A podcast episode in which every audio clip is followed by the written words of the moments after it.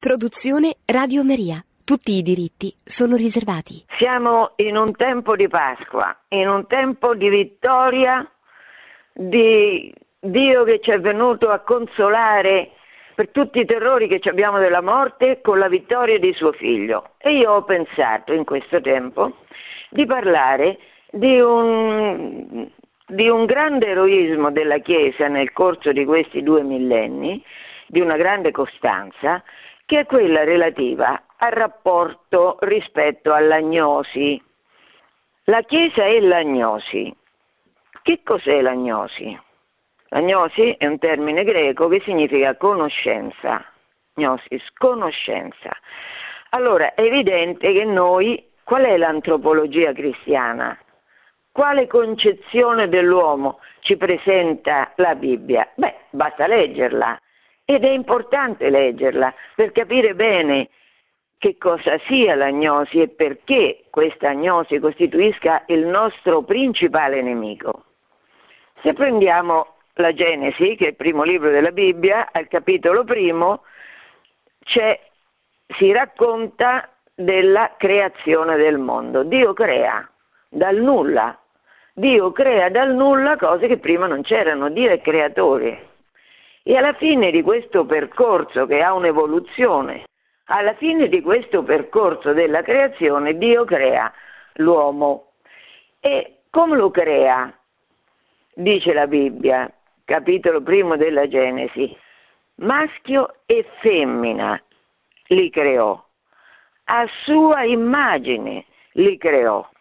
Questo ha delle conseguenze meravigliose ed enormi che questo testo dettato la, il Pentateuco, il primo libro del, del, Pentateuco che gli ebrei vedono eh, questi primi cinque libri della Bibbia scritti da Mosè, comunque ci, ci uh, corrono diverse migliaia di anni da quando è stato scritto questo testo. Quando è stato scritto questo testo e anche oggi, nessuna cultura dice mai che uomini e donne sono immagini e somiglianza di Dio, mettendo la donna allo stesso livello dell'uomo.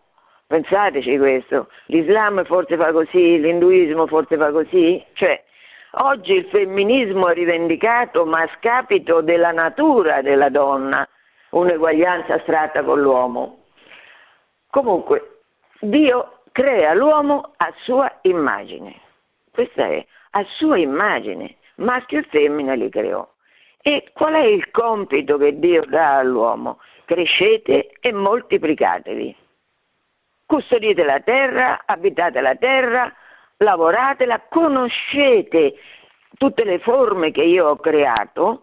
Infatti Dio dice ad Adamo, dai il nome a tutte le realtà create, a tutti gli esseri creati dagli un nome. Io accetterò il nome che tu darai loro. Che significa questo? Significa che Adamo nello sforzo di conoscenza che lo caratterizza perché è fatto immagine e somiglianza di Dio, che è l'assoluta verità, quindi la pienezza della conoscenza, e noi pure come uomini abbiamo desiderio di conoscere e Dio promuove questo desiderio dicendo ad Adamo dai il nome. Questo dare il nome, quando è che si dà il nome a qualcosa? Quando la si conosce quando ne si conosce la natura, a quel punto uno dà il nome a quella realtà e Dio dice io l'accetto. Quindi Dio ha dato all'uomo una libertà enorme. Gli ha detto che poteva mangiare come tutti, come tutte le bestie, tutti potevano mangiare dell'erba che cresceva nei prati.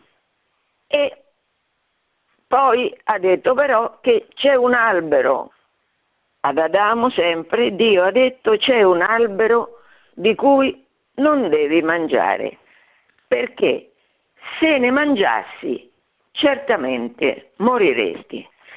E qual è quest'albero? Quest'albero è l'albero della conoscenza del bene e del male. Che significa? Significa che Dio che è creatore, lui sa cosa è bene per noi e cosa è male per noi, perché è creatore, perché ci ama, noi siamo fatti, siamo l'unica creatura creata che è fatta su immagine e somiglianza. dotati di carne, anima e spirito, come dirà San Paolo. Allora, però siamo uomini fatti immagine di Dio, quindi desiderosi di conoscere, ma dobbiamo conoscere la realtà creata, non dobbiamo inventarci una realtà diversa da quella creata. Ecco, questo invece è il contenuto dell'agnosi. Ribellarsi a Dio per, perché si giudica Dio, si giudica il Dio creatore come un Dio cattivo perché ha imprigionato lo spirito dell'uomo in una carne che chiaramente è limitata, mentre lo spirito è infinito. Pertanto questo è un Dio cattivo, pertanto noi dobbiamo eh, condannare la carne e arrivare al, al, diciamo, ai vertici celesti dello spirito. Questa realtà è descritta magistralmente, come fa la Bibbia in tutto, nel terzo capitolo della Genesi. Lì compare Satana e Satana insidia Eva. La insidia come? Con una menzogna. Comincia a dire, è vero che Dio va detto di non mangiare nessun, che non potete mangiare nessun frutto del giardino?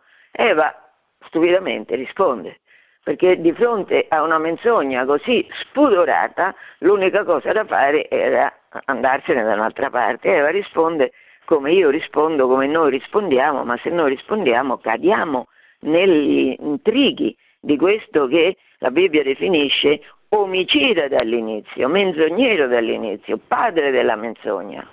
E Satana che gli dice a Eva? Dice, ma non morirete per niente perché Dio aveva collegato questo mangiare del frutto dell'albero della conoscenza del bene e del male alla morte. Aveva detto ad Adamo, se lo mangi certamente muori. Eh, Satana che dice ad Eva? non morirete affatto, anzi, Dio sa che quando voi ne mangiaste si aprirebbero i vostri occhi e diventereste come Dio, conoscendo il bene e il male. Questo è il punto. A Eva Satana si presenta come il lusinghiero, come sempre si presenta con tutti noi, il lusinghiero che la invita a andare contro Dio. Per essere come Dio, per essere Dio lei stessa, Satana la invita, mangia di quell'albero, che significa decidi tu cosa è bene e cosa è male. Decidilo tu, perché quando lo avrai conosciuto, avrai conosciuto il bene e il male e quindi sarai Dio. Il risultato è stato che eh, Eva è morta, Adamo pure. A Eva, eh, insomma, io quando penso che Eva, che vedeva Dio, ha potuto credere alla menzogna che gli ha detto Satana, cioè che mangiando di quella conoscenza, di quell'albero, sarebbe diventata Dio, uno si chiede ma come ha fatto Eva a credere a questa idiozia? Come ha fatto a credere che Dio fosse geloso di lei? Suo padre, quello che l'aveva creata, come ha fatto a pensare che questo padre che l'aveva messa a disposizione un, un, un Eden, un, un, paradiso, potesse essere invidioso di lei, geloso di lei. Ecco, Eva ha fatto così perché evidentemente la superbia, l'orgoglio, eh, l'idea di essere la signora del mondo, perché se fosse diventata Dio, altro che principessa, signora del mondo, eh, l'hanno convinta, ha guardato quell'albero, ha visto che quell'albero era bello e desideroso da mangiare e pertanto ha mangiato. Allora, eh, però Dio non ci ha abbandonato nella morte perché ci ama, perché dall'inizio, da prima della creazione, dice la sapienza rabbinica e dice anche la sapienza cristiana, Dio ha creato la possibilità del ritorno, cioè di tornare a Lui e quindi di vincere la morte. Questa possibilità eh, l'ha realizzata Gesù Cristo, nascendo da una vergine.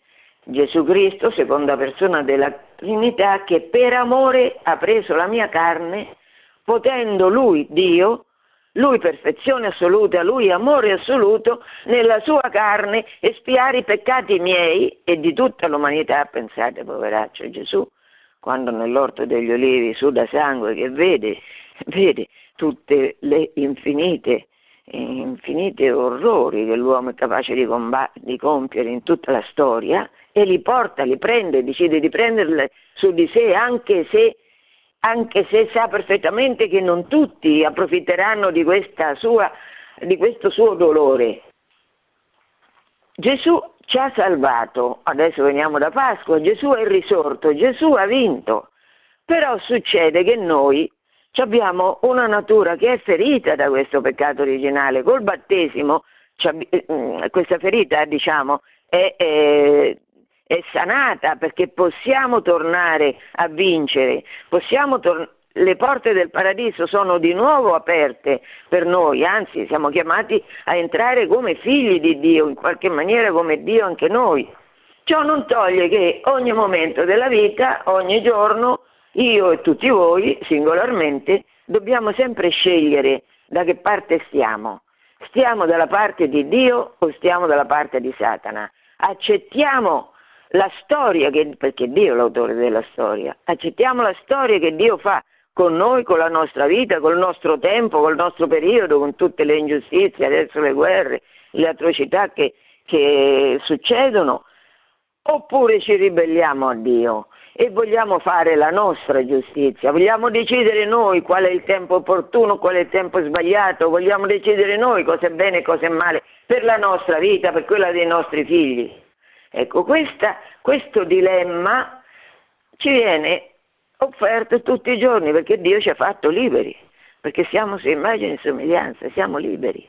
E allora, come dirà Agostino, che è un autore meraviglioso, siamo liberi di scegliere fra cosa, non di definire noi cosa è bene e cosa è male, non siamo liberi di dire che l'omicidio in alcuni casi è buono, che l'adulterio in alcuni casi è buono e così via, no? Non siamo liberi di questo, siamo liberi però ogni momento di fare la volontà di Dio o rifiutare la volontà di Dio. Questa è una libertà terribile che abbiamo tutti, che è una libertà che Agostino definisce come la lotta fra la cupiditas e la caritas. Che cos'è la caritas? Amare Dio più di noi stessi. Che cos'è la cupiditas? Amare noi stessi più di Dio. Allora, la storia dell'uomo è una storia in cui si eh, dipana il rapporto fra Dio e gli uomini, anche fra Satana e quelli che l'ascoltano. Satana e quelli che l'ascoltano sono chiamati gnostici. La gnosi, la sapienza, la conoscenza certamente è ottima, ma questo aspetto di conoscenza che va contro la rivelazione e contro il progetto di Dio per noi, questo è veramente perverso. E pensate che la Chiesa, tutta la Chiesa, gli apostoli, i papi, i cristiani, i monaci, i semplici fedeli, tutta la Chiesa sempre hanno combattuto contro l'agnosi. Vediamo quant'è, quant'è eh, lungimirante, quant'è divina la scrittura, il Nuovo Testamento. Tutti gli autori del Nuovo Testamento mettono, in, eh, mettono sull'attenti i fedeli, la Chiesa che era appena stata formata, che non era una chiesa trionfante come sarà dopo il 380 quando Teodosio, l'imperatore romano, dichiarerà il cristianesimo religione di Stato, è una chiesa piccola, è una chiesa anche perseguitata da subito, quindi è una chiesa che da un punto di vista così del potere non conta niente, eppure dall'inizio Giovanni, Pietro e Paolo non fanno che richiamare all'attenzione i loro fedeli, state attenti, non andate oltre. Che vuol dire questo? Lo dirà chiaramente Ireneo che nel secondo secolo eh, farà un libro magistrale contro le eresie. Non andare oltre vuol dire essere felici e contenti di quello che Dio ci ha rivelato. Noi non dobbiamo andare oltre, non dobbiamo noi inventare chissà quali definizioni di esseri che non esistono, sono nel nostro cervello, oppure di uno stato sociale che non esiste, ma noi lo immaginiamo, per cui dobbiamo fare la rivoluzione, oppure ci dobbiamo fare giustizia con le nostre mani contro uno che magari ci ha, ehm, ci ha perseguitato, ci ha ingannato, oppure ci ha fatto del male fisicamente. Allora, non dobbiamo andare oltre dicono, dicono tutti gli autori del Nuovo Testamento.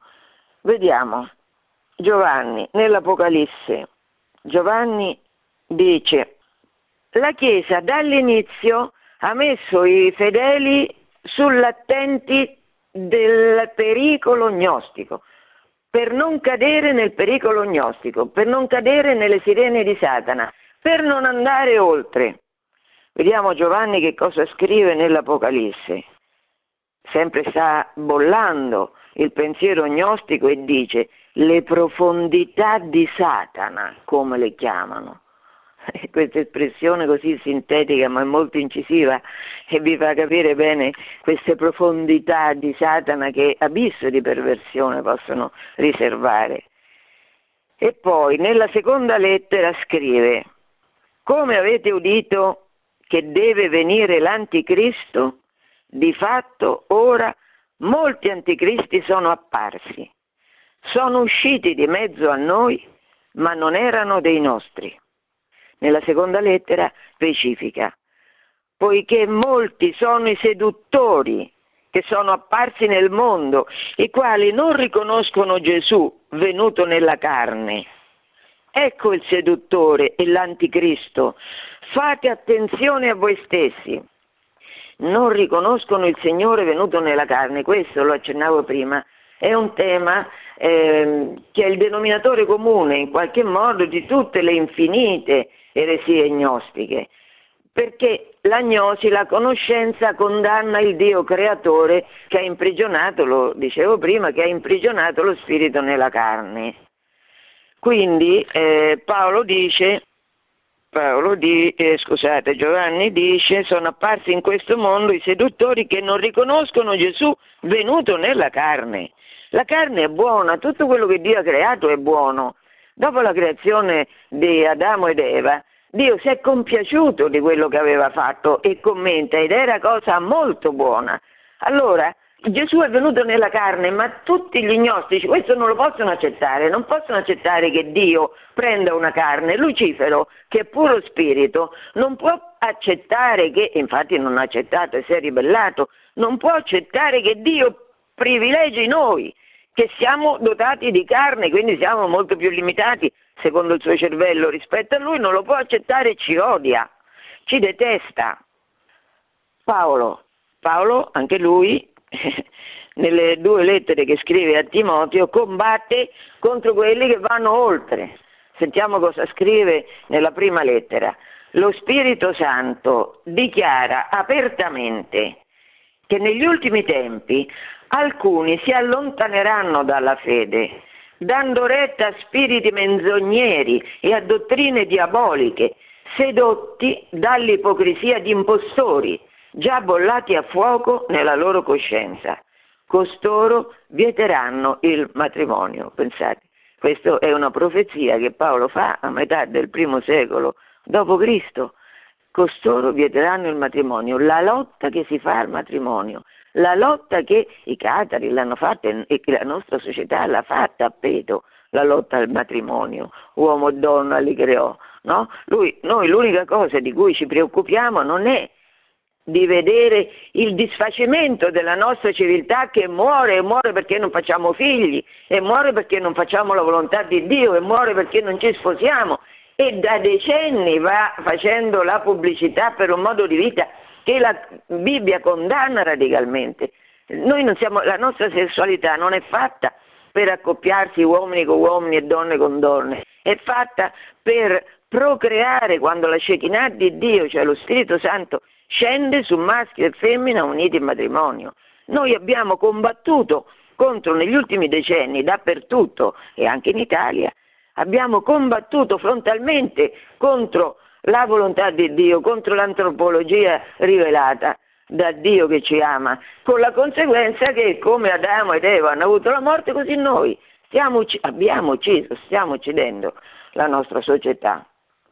Nella seconda lettera a Timoteo Paolo insiste, verrà giorno in cui non si sopporterà più la sana dottrina, ma per il prurito di udire qualcosa, gli uomini si circonderanno di maestri secondo le proprie voglie, rifiutando di dare ascolto alla verità per volgersi alle favole. Oggi che cosa stiamo facendo? quello che accennavo prima, significa santificare il desiderio. Io che sono donna desidero di essere uomo e poi mi faccio operare e poi dopo essermi fatto operare desidero di tornare donna, un giorno una cosa, un giorno un'altra. Allora questo che cos'è? Questo è profetizzato, ripeto, eh, poco dopo la metà del primo secolo d.C. da Paolo, che dice a Timoteo si circonderanno di maestri secondo le proprie voglie, faranno delle loro voglie leggi, rifiutando di dare ascolto alla verità per volgersi alle favole. Allora, eh, io eh, da allora, cioè da subito, da quando la Chiesa, questo è un problema no, in un certo senso, come mai Satana attacca la Chiesa da subito? Perché la Chiesa non, conta niente, Satana è interessato al potere, alla gloria, non conta niente la Chiesa, perché? Perché Satana odia Cristo e odiando Cristo odia il corpo di Cristo. Il corpo di Cristo siamo noi, il corpo di Cristo è la Chiesa. Quindi eh, Satana ci detesta e dall'inizio, dall'inizio ha suscitato le persecuzioni che sono sempre di due tipi, lo diceva benissimo Ratzinger, dall'esterno e dall'interno. Dall'esterno sono le persecuzioni violente, quelle che fanno terrore, le torture, la morte fra tormenti satanici, questi sì, e dall'interno. Allora, magi- la Chiesa ha sempre saputo che tutte le ingiustizie, le torture, le persecuzioni che vengono dall'esterno, queste in realtà Tertulliano diceva che il sangue dei martiri è il seme dei cristiani. Queste in realtà, siccome la Chiesa trionfa su questo terrore che viene dall'esterno, trionfa perché ci sono stuoli di martiri sempre stati anche oggi, questo trionfo sul terrore della morte certamente non indebolisce la Chiesa ma la rafforza. Quello che veramente è pericoloso per la Chiesa è quando l'agnosi, cioè quando questo pensiero satanico si infiltra all'interno della Chiesa e questo è quello che Satana ha sempre cercato di fare e questo è quello contro cui la Chiesa ha sempre preso carta e penna, per dire così, ha sempre predicato con grandissimo coraggio e con grandissima profezia. Adesso, siccome io eh, sto, mi riprometto, non so se probabilmente non ce la faccio a fare questo, a sviluppare questo tema in una sola puntata, probabilmente continuerò anche la prossima, però adesso visto, sono partita dall'antropologia rivelata e eh, ho visto come la Chiesa abbia con una profezia lucidissima individuato da subito qual è il suo principale nemico, cioè l'attacco satanico che punta a farci noi stessi definire cosa è bene e cosa è male, perché noi, Satana punta sul fatto che noi siamo immagine e somiglianze di Dio, dicevo, e quindi a noi ci stuzzica questo, perché è in qualche modo connaturato con la nostra natura il desiderio di conoscere, però no il desiderio di conoscere contro Dio. Allora la Chiesa sempre, sempre ha, eh, ha fatto questa funzione, ha svolto questa funzione, eh, il Magistero della Chiesa, ha svolto questa funzione a favore dei fedeli contro le tentazioni. Vediamo che succede. Beh, eh, I primi tre secoli eh, la Chiesa eh, si deve difendere dalla persecuzione esterna perché c'è il martirio. Cioè, il martirio sono tre secoli di persecuzioni infami da parte dell'impero romano fondato sulla legge che contro la legge ha perseguitato i cristiani senza motivo. Quindi insomma proprio è stato un odio satanico quello che si era diffuso. Poi Costantino, Costantino decreta nel 313 che il cristianesimo è una religio licita, cioè è una religione permessa, quindi finisce la persecuzione eh, diciamo contro il cristianesimo, però comincia un'altra persecuzione con cui, e questo, di questo voglio parlare adesso, con cui la Chiesa si deve fronteggiare, perché una volta che gli imperatori, ma anche i re, la stessa cosa, una volta che gli imperatori divengono ufficialmente cristiani, che cercheranno di fare sempre, perché, o quasi sempre, perché questo è diciamo insito in coloro che hanno il potere temporale. Quelli che hanno potere temporale trovano mille giustificazioni per piegare alla propria volontà dispotica la fede, il magistero, perché loro prima, prima dichiarano lecita la eh, religione cristiana, poi con Teodosio, Teodosio era un imperatore cattolico, ma è un'eccezione Teodosio, Teodosio nel 380 emette l'editto di Tessalonica in base al quale decreta la religione cristiana unica religione di Stato. Con quali conseguenze? Con la conseguenza che sarà l'imperatore che prenderà su di sé il compito di difendere la Chiesa dai nemici esterni, i barbari, e interni, gli eretici. E questo è un punto delicato. Comunque, la caratteristica, a parte eccezioni di cui Teodosio fa parte, la caratteristica degli imperatori sarà quella di, di fatto, per avere potere spirituale, per avere mm, diciamo, la, prim- la preminenza anche spirituale, si dovranno opporre a Roma dove c'è il Papa e dove il Papa ha piena contezza, ha, è assolutamente cosciente di essere lui quello che ha la suprema autorità spirituale per volere di Gesù. Quindi dico, gli imperatori cercheranno sempre per differenziarsi da Roma, per far vedere che loro sono superiori e hanno in qualche modo che niente sfugge alla loro volontà, si faranno i primi promotori delle eresie. Questo è purtroppo una, una realtà che è andata avanti per quello che riguarda l'impero romano d'Oriente fino all'inizio del IX secolo. Adesso vediamo le tappe in cui questa, questo scontro si è prodotto, però io parlo dell'impero certamente, ma anche i regni, anche i re ci avranno la stessa tentazione di voler essere i primi in ogni campo per non parlare di quello che succederà con Lutero, che Lutero eh, mette una bomba sotto, sotto, l'unità cristiana, la fa deflagrare e siccome non riesce a trasformare se stesso nel nuovo Papa, però fonderà la Chiesa nazionale, ci saranno tutte chiese nazionali, queste chiese nazionali sono soggette ai rispettivi poteri temporali sicuramente. Allora, eh, dicevo che anche i re, per esempio, Clodoveo, eh, la Francia è considerata la primogenita della Chiesa, perché?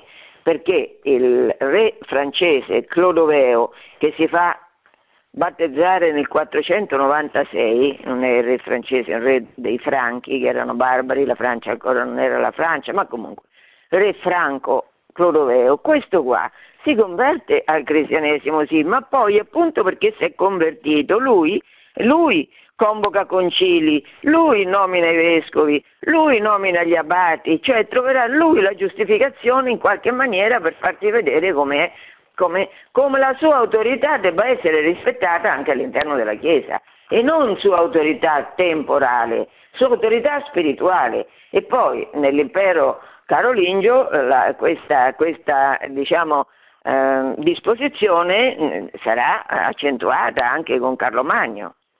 Torno all'impero romano d'Oriente. Costantino convoca, lui convoca il concilio di Nicea per combattere l'eresia ariana.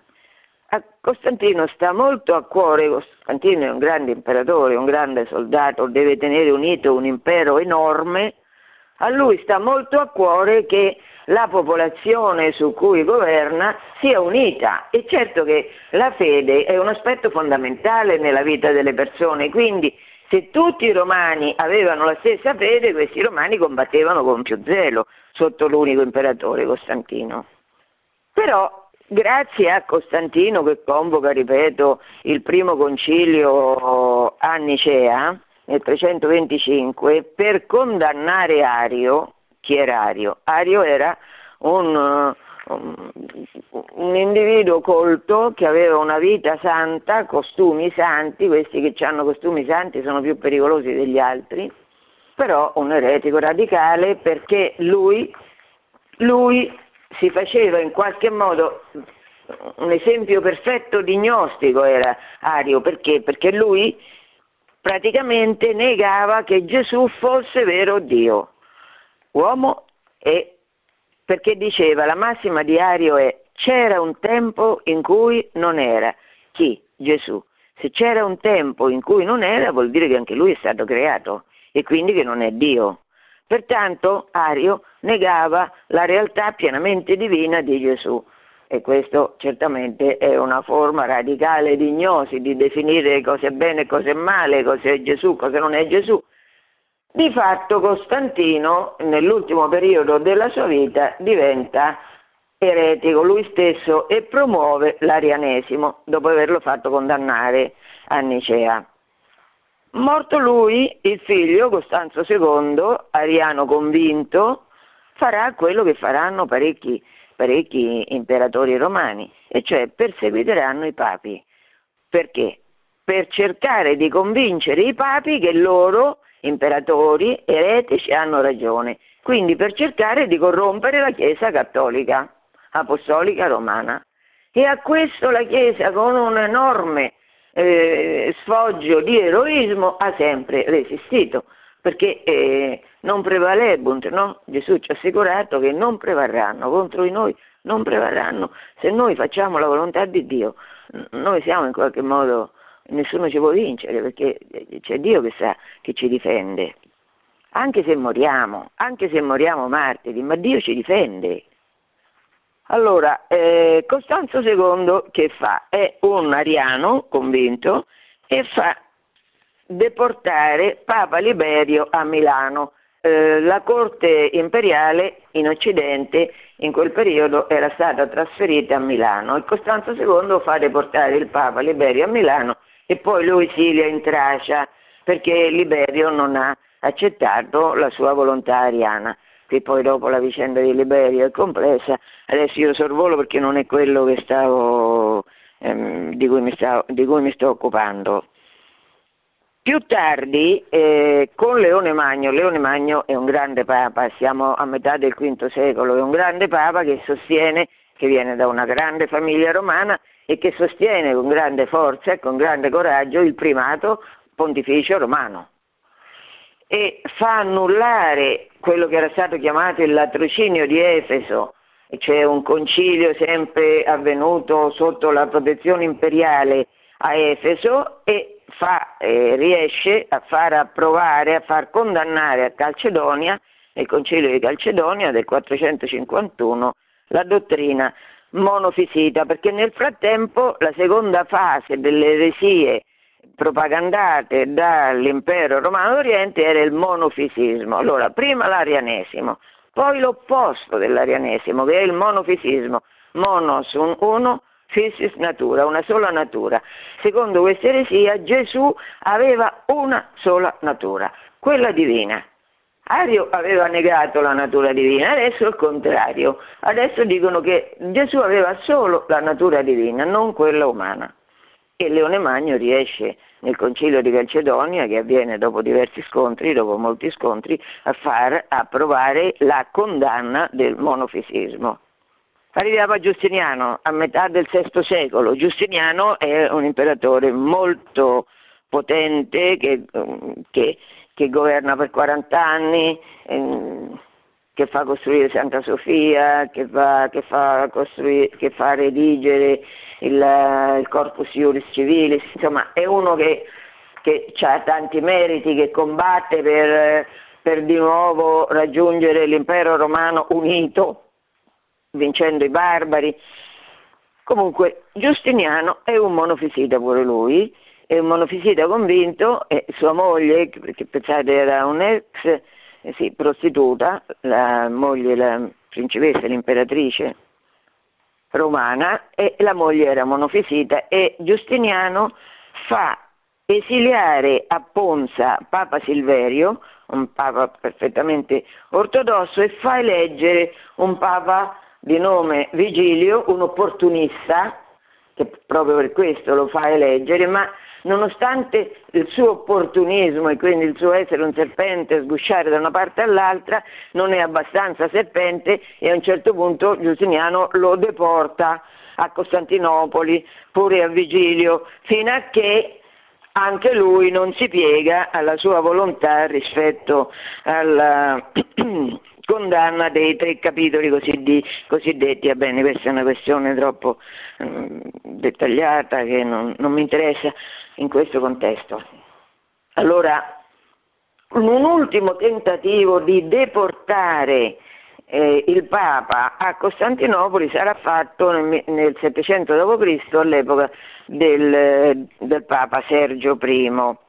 Nel frattempo però l'impero si era inventata un'altra eresia, il monotelismo, cioè ormai era stata eh, assodato che Gesù aveva non una sola natura ma due nature, quella divina e quella umana. Adesso attaccano con un aspetto diverso, monotelismo, una sola volontà, quella divina.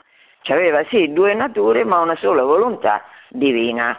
Questo si chiama monotelismo. Questa eresia se l'ha inventata, proprio inventata l'imperatore Eraclio, che peraltro è un grande imperatore, che si trova a dover combattere eh, l'avanzata dell'Islam. E per creare, a suo modo di vedere, unità fra le popolazioni dell'impero romano d'Oriente quindi per aiutare, dare mm, forza all'esercito imperiale, lui si inventa questa, uh, questa eresia pensando così di poter unire sotto questa nuova diciamo, invenzione di che cosa è bene e cosa è male rispetto a Cristo un monotelismo.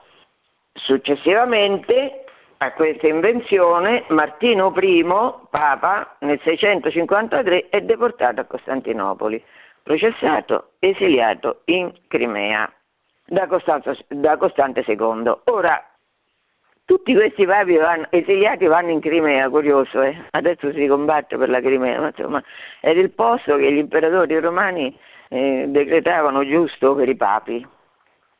Però eh, Martino I è l'ultimo papa deportato perché, ripeto, nel Settecento, quando eh, la corte di Costantinopoli cercherà, Giustiniano II cercherà di deportare anche Sergio I la popolazione romana e stesso, le stesse milizie imperiali di stanza a Roma si ribelleranno e quindi il Papa difenderanno il Papa.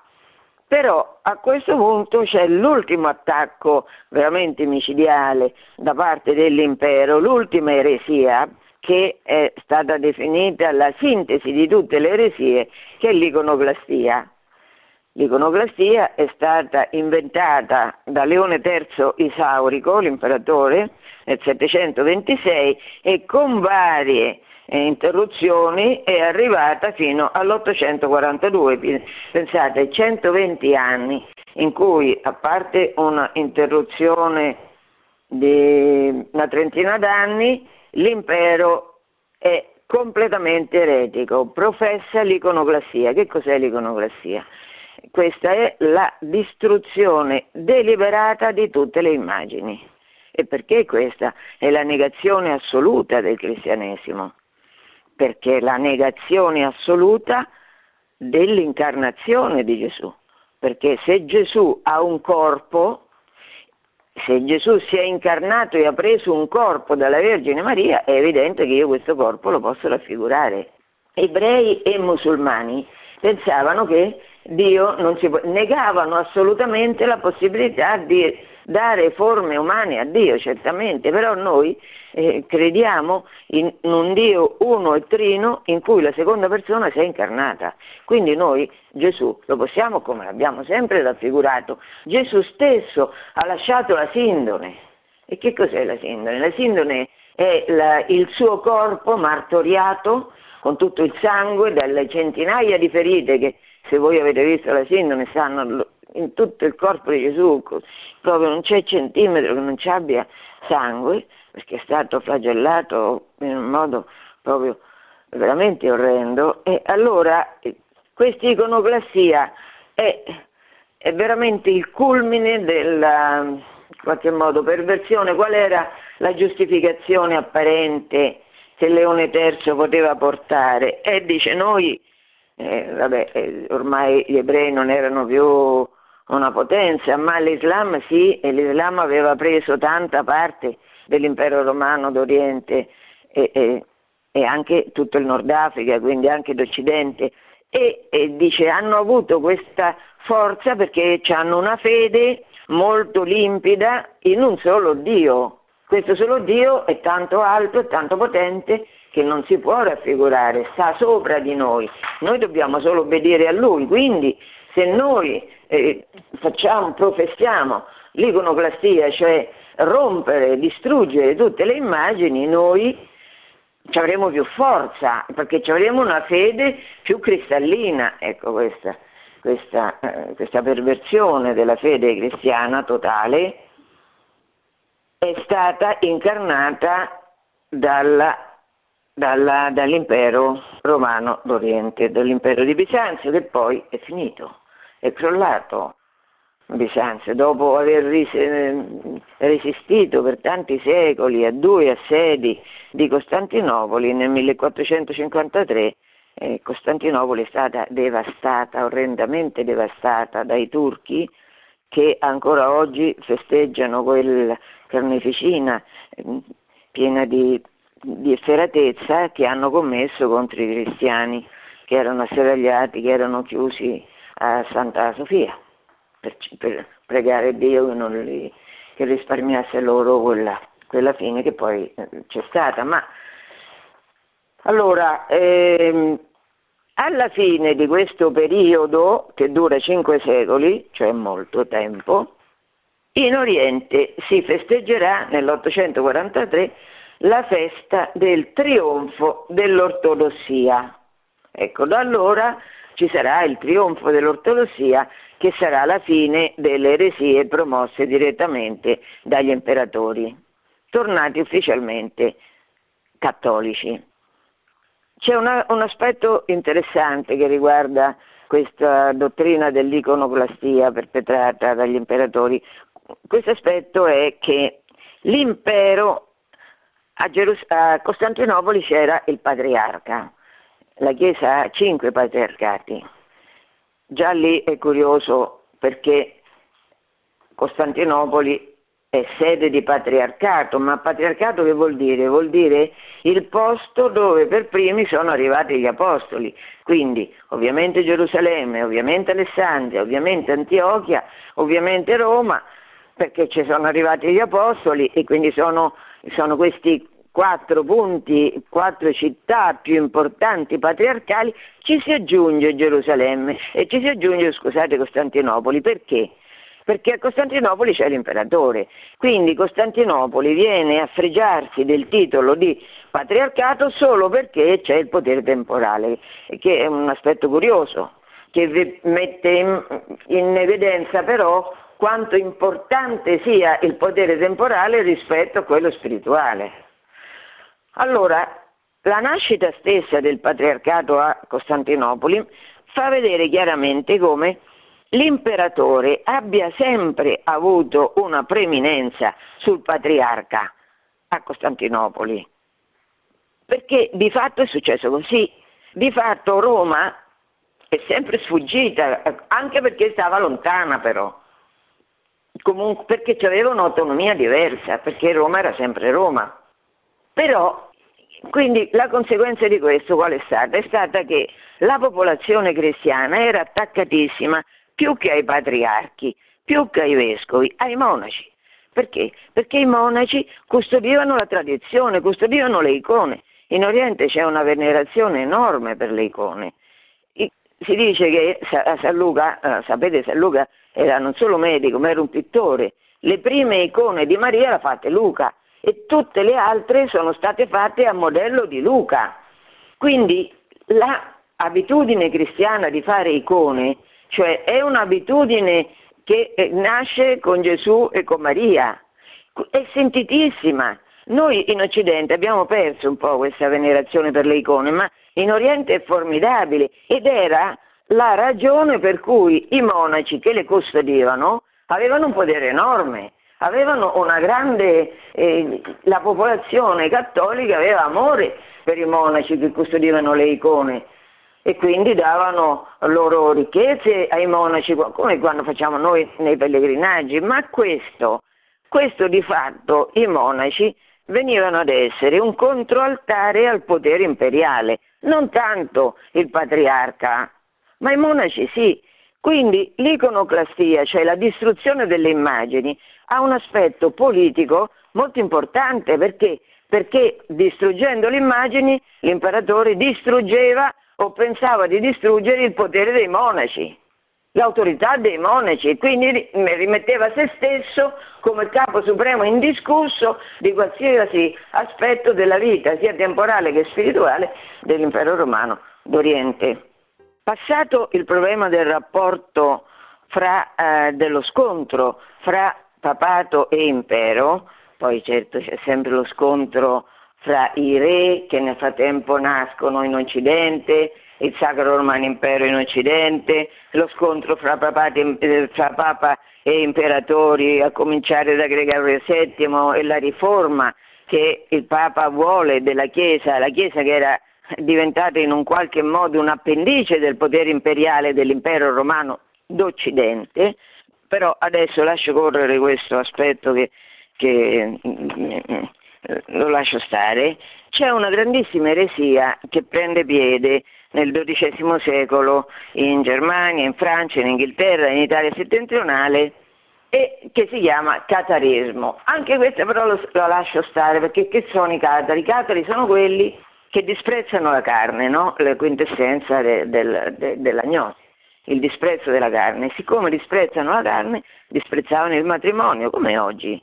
Cioè, quindi quando voi pensate ai catari, pensate alla cultura che gira oggi, che si chiama cultura, così per dire, e che era la stessa. Quindi questi dicevano che era meglio, era meglio l'omosessualità del matrimonio perché, perché il matrimonio portava la, eh, portava la procreazione e siccome la carne è un male bisogna cercare uno di abbreviare la vita con il suicidio rituale non mangiando e, e il secondo non bisognava assolutamente procreare, quindi insomma questo aspetto la Chiesa l'ha affrontato con chi? Con i francescani e i domenicani, cioè con gli ordini mendicanti, i catari, come il nome stesso dice, definivano se stessi i puri, il puro spirito, no? I puri, e, e questi puri eh, facevano tante impurità, però eh, si definivano puri, la Chiesa era secondo loro una Chiesa che pensava solo alle ricchezze, al potere, invece loro erano i puri. Allora, come eh, si difende la Chiesa da questa eresia? Certamente anche aiutata dal, dal braccio temporale, perché a un certo punto i, sia il Sacro Romano Impero che eh, i re eh, combatteranno questi che combattono la vita, quindi è chiaro che i re eh, si difenderanno da questa eresia perniciosa, quindi anche attraverso la guerra proprio. Ma la Chiesa combatterà essenzialmente con quel gioiello che in quel periodo era nato, cioè degli ordini mendicanti, Francesco e Domenico. Francesco e Domenico vivevano di carità e di lavoro delle proprie mani, Francesco, quindi sono la manifestazione più evidente che non sono i catari puri, se c'è qualcuno che è puro, questi sono questi ordini gioielli che eh, sono nati nella Chiesa proprio per evangelizzare la cultura di quel momento, di quel periodo, con tutti i problemi che c'erano di eresia e di ricchezza, perché eh, allora non parlo più di questo e vado a vedere nel secondo millennio c'è uno sviluppo enorme che ha avuto, che ha avuto l'agnosi a partire dall'opera di due personalità che sono uno religioso, quell'altro invece, sì, religioso, ma di religioso non c'è niente, cioè uno bacone che vive in Inghilterra fra il XVI e la prima parte del XVII secolo, l'altro Lutero. Lutero muore nel 1546 e ehm, Lutero viene definito come riformatore. Beh, Lutero tutto è, secondo me, forché un riformatore, Lutero è il primo, il più importante dei rivoluzionari della seconda metà di questi ultimi 500 anni. Perché? È perché rivoluziona tutto il modo di pensare tutta la vita, dal punto di vista non solo religioso, ma anche politico, culturale, economico dell'Occidente. Lutero, innanzitutto, è un, è, un, è un gnostico, certo che è un gnostico. Che vuol dire essere gnostico? Lo dicevo all'inizio, vuol dire che noi pensiamo di essere in grado noi stessi di definire cosa è bene e cosa è male e Lutero pensa di definire lui cos'è l'uomo, per esempio. Qual è l'idea dell'uomo che lui ha? La esprime in un libro qui, che ritiene molto importante, che si chiama De Servo Arbitrio, cioè l'arbitrio, la volontà è serva, è schiava. Se la mia volontà è schiava, qual è la conseguenza? Che io non posso che compiere il male, io non, che, no, io non sono responsabile delle azioni che compio, questa è la conseguenza. Quindi io, per definizione, non posso avere meriti. In questo libro, De Servo Arbitrio, Lutero fonda in pratica una nuova antropologia secondo questa sua visione del mondo che se l'inventa lui e che non è per niente derivata dalla Bibbia e dall'analisi della Bibbia, al contrario di quello che lui dice sulla scrittura, lui paragona l'uomo, fa un paragone mm, diciamo molto efficace, dice chi siamo noi, gli uomini che sono dei cavalli.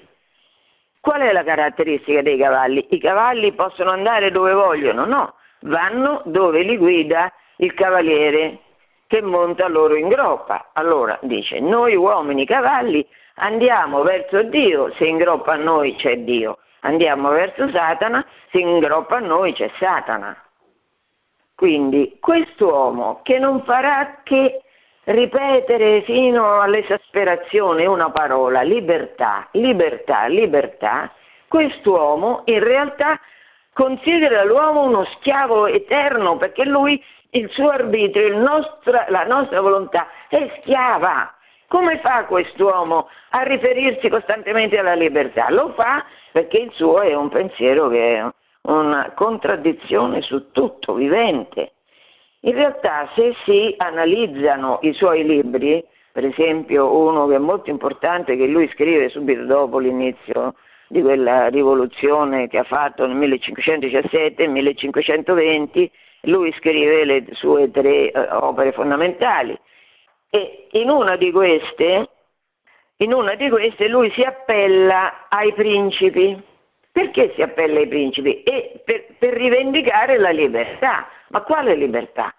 La libertà dei principi tedeschi che devono rivendicare contro il Papa, perché il Papa è l'anticristo. Il Papa ha scomunicato lui, ma lui è Cristo, quindi il Papa è l'anticristo, quindi i principi si devono ribellare contro Roma. E che devono fare i cattolici, che non saranno più cattolici tedeschi? Dovranno obbedire ciecamente a chi? Al principe. Ma perché? Perché è Lutero che vuole così. Lutero smantella la Chiesa tedesca perché dice che non esiste l'ordine, né possono esistere gli ordini religiosi. Perché? Perché gli ordini religiosi sarebbero un modo di affermare che noi possiamo compiere opere buone.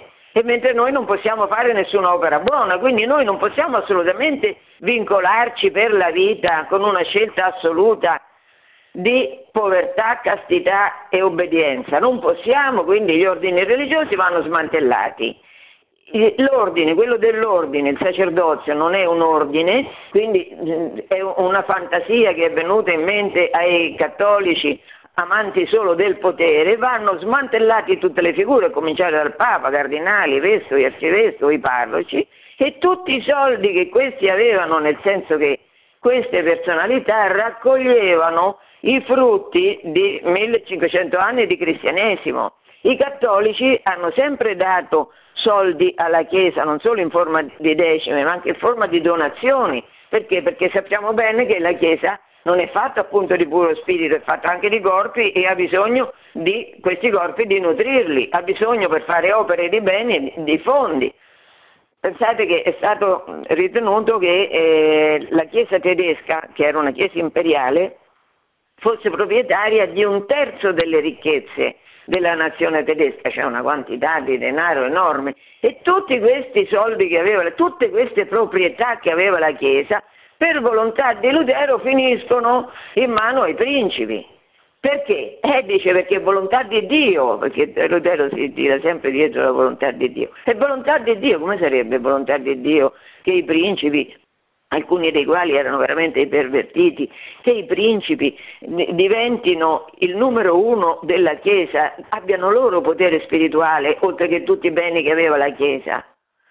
Dice Lutero, è perché tu elettore di Sassonia, sei nato elettore di Sassonia, Dio ti ci ha fatto nascere così, quindi a te per volontà di Dio compete non solo l'autorità temporale che già c'hai per volontà di Dio che ti fa nascere principe elettore di Sassonia, ma anche diventerai capo, siccome non ci devono essere né vescovi né arcivescovi né niente, perché il, il sacerdozio non è un sacramento, eh, allora diventi anche capo della Chiesa dal punto di vista spirituale e in nome di Dio Lutero giustificherà un'obbedienza davvero cieca, davvero orrenda dei tedeschi ai principi. E questo è un aspetto interessante che riguarda la, così, la visione del mondo che hanno i tedeschi. Allora, ehm, quindi Lutero corregge la rivelazione con la storia del deservo arbitrio, poi deve aggiungere per forza, se no il discorso non torna, deve aggiungere, deve inventare un nuovo, una nuova teologia che spieghi con quali criteri Dio sceglie di mandare una persona all'inferno e l'altra al paradiso. Se nessuno di noi è in grado di fare opere buone, perché la volontà di tutti noi è ugualmente schiava, come fa Dio a mandare qualcuno all'inferno? Con quali motivazioni? Ecco, e Lutero, pensate, giustifica questo dicendo che lui, con la doppia predestinazione, cioè Dio, che è creatore, Dio creatore, decide lui dall'inizio, dall'inizio della creazione di creare alcuni uomini, che la, che la rivelazione dice fatti immagine e somiglianza di Dio, no? Che Dio ama, che la rivelazione sia il nuovo sia il Vecchio che il Nuovo Testamento, Dio è presentato come padre, come sposo, per non parlare di Gesù che tanto ci ha amato, seconda persona della Trinità, che è morto per me.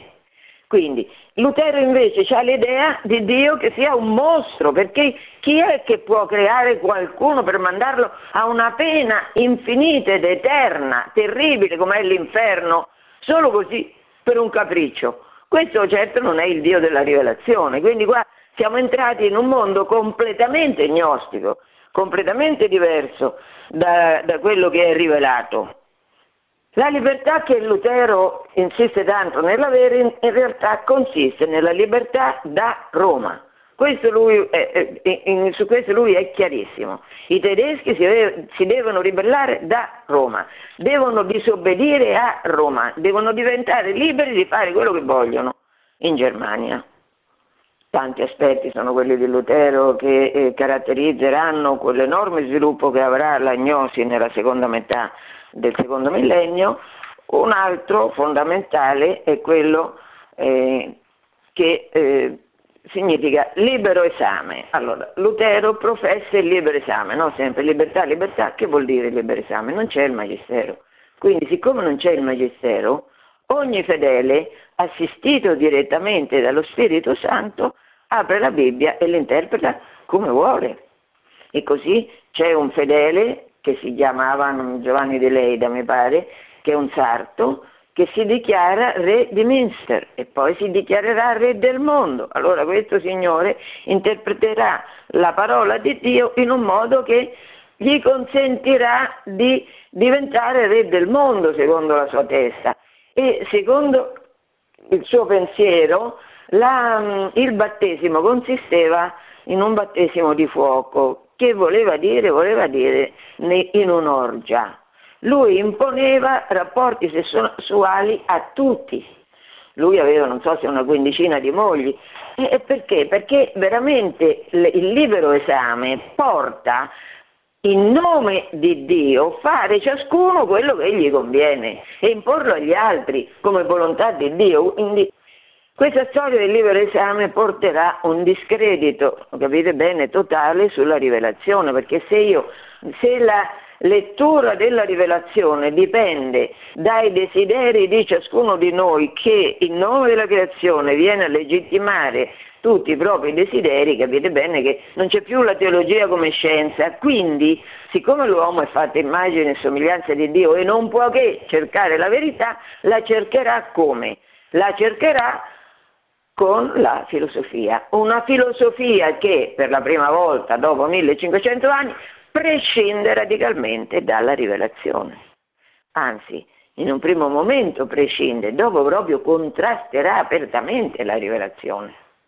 E questo sarà la gnosi moderna che è la filosofia e che è la massoneria. E eh, un altro aspetto, per limitarmi a questi veramente molto sintetici che dico, ma un altro aspetto per cui la visione di Lutero è radicalmente gnostica è che lui negando al matrimonio, oltre che all'ordine, la caratteristica di essere sacramenti, introduce, legittima all'interno della Chiesa il relativismo. E certo, perché, perché il mio matrimonio, mm, eh, diciamo, dura finché io vivo, fino a che quando la morte non mi separa dal mio marito? Perché? Perché quindi io e mio marito abbiamo fatto una scelta assoluta quando ci siamo sposati, assoluta che vuol dire che vale sempre. Ma perché? Perché è una grazia. E quindi perché è stato fatto chiedendo l'aiuto della grazia di Dio, perché è un sacramento, perché Dio si impegna in questo sacramento e per questo Dio a chi ha buona volontà dà la possibilità a quelli che si sono impegnati nel matrimonio di rimanere marito e moglie fino a che la morte non separa questa unione. E così i voti, i voti dei monaci possono essere fatti in assoluto, indipendentemente dalle cose che possono variare, così il desiderio sessuale e compagnia. Perché? Perché hanno chiesto l'aiuto esplicito di Dio che interviene con una benedizione specifica all'interno di quell'ordine all'interno di quella decisione che lega la propria vita sempre alla Chiesa. Quindi eh, io adesso non ho tempo di parlare di Bacone, cosa che mi ripromettevo di fare, lo farò la prossima volta, però ecco, la, io su Lutero ho scritto un libro piccolo però molto chiaro, eh, fondato come faccio sempre io sull'analisi dei documenti eh, e dei fatti, che si chiama Martin Lutero, che vi consiglio se per caso qualcuno ha voglia di, di, approfondire questo argomento che va approfondito perché Lutero è alla radice di tutto quello che succederà dopo, nella seconda metà del secondo millennio. Buona giornata e buon periodo di Pasqua che si chiude con Pentecoste. Produzione Radio Maria. Tutti i diritti sono riservati.